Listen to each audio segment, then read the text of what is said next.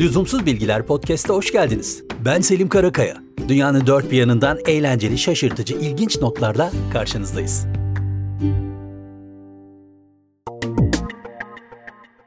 Sinema dünyasının kuşkusuz en önemli isimlerinden bir tanesi Cate Blanchett. Onu da yine sinema sektöründen alışık olduğumuz ve artık çok kullanmaya başladığımız bir tabirle Inception-vari bir duruma sokan ilginç bir detay var. Blanchett, iki bin dört yılı filmi The Aviator, Göklerin Hakimi'nde sinema efsanelerinden bir tanesi olan Catherine Hepburn'u canlandırıyor. This demeans me. Since when do you care about the scandal rags, huh? Every time there's a picture of you with another woman, it's like a slap in the face.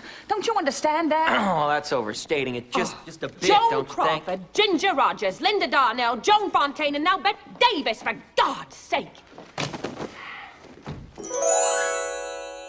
Bu rolünün karşılığını da zaten en iyi yardımcı kadın oyuncu Oscar ödülüyle aldı. Ve işte tam olarak da aldığı bu ödül onu şimdi bahsettiğimiz bu ilginç Inception-vari duruma sokuyor. Hemen tanımlayalım. Bir filmde Oscar ödüllü bir sanatçıyı canlandırarak Oscar ödülü kazanan bir sanatçı. Cate Blanchett. Şahane bir rötar hikayesinden bahsedeceğiz şimdi sizlere.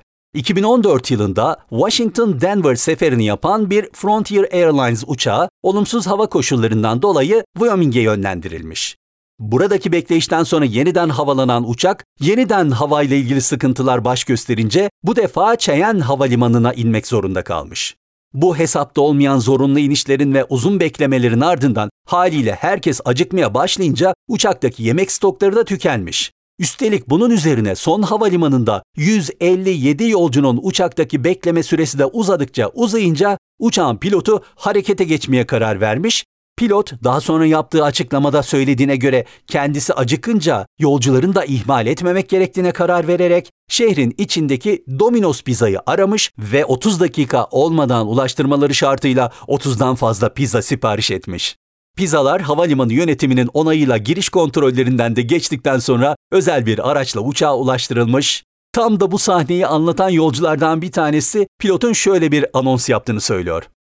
Hava yolumuz Amerika'nın en ucuzlarından biri olabilir ama kaptanınız ucuz değil. Sizlere pizza ısmarlıyorum. Tam da pizzaların yolculara dağıtıldığı andan bir mutluluk fotoğrafını Lüzumsuz Podcast sosyal medya hesaplarımızda görebilir ve bizi takip edebilirsiniz. Bazı şarkıları dinlemek insana gerçekten büyük eziyet verebiliyor.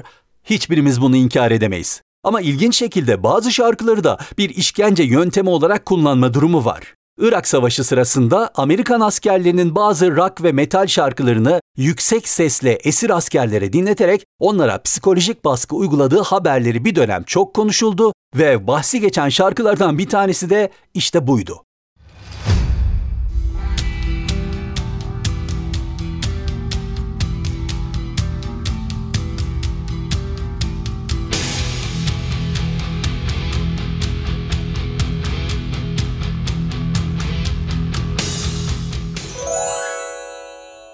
Askerlerin esirlere bir tür işkence yöntemi olarak dinlettiği şarkılardan bir tanesi Metallica ve Enter Sandman. Bu iddia ortaya atılıp da çok konuşulmaya başlanınca gazeteciler yakaladıkları ilk yerde James Hetfield'a bu durumu sormuşlar.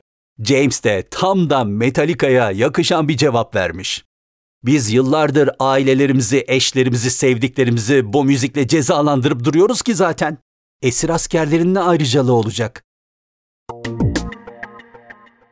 iki bin üç yılında çok gizli bir operasyon için C I A önemli ajanlarından bazılarını İtalya, Milano'ya göndermiş. Fakat bu gizli operasyon hiç hesapta olmayan bir aksaklık sebebiyle açığa çıkmış ve mecburi olarak iptal edilmiş. Mevzu şu, görevlendirilen ajanlar kalacakları otele giriş yaparlarken mil kazanmak için uçuş programı bilgilerini otel kayıtlarına girince kimlikleri deşifre olmuş.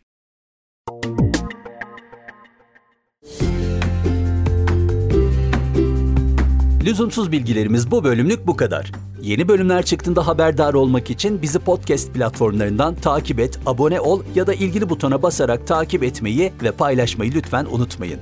Desteğiniz çok değerli.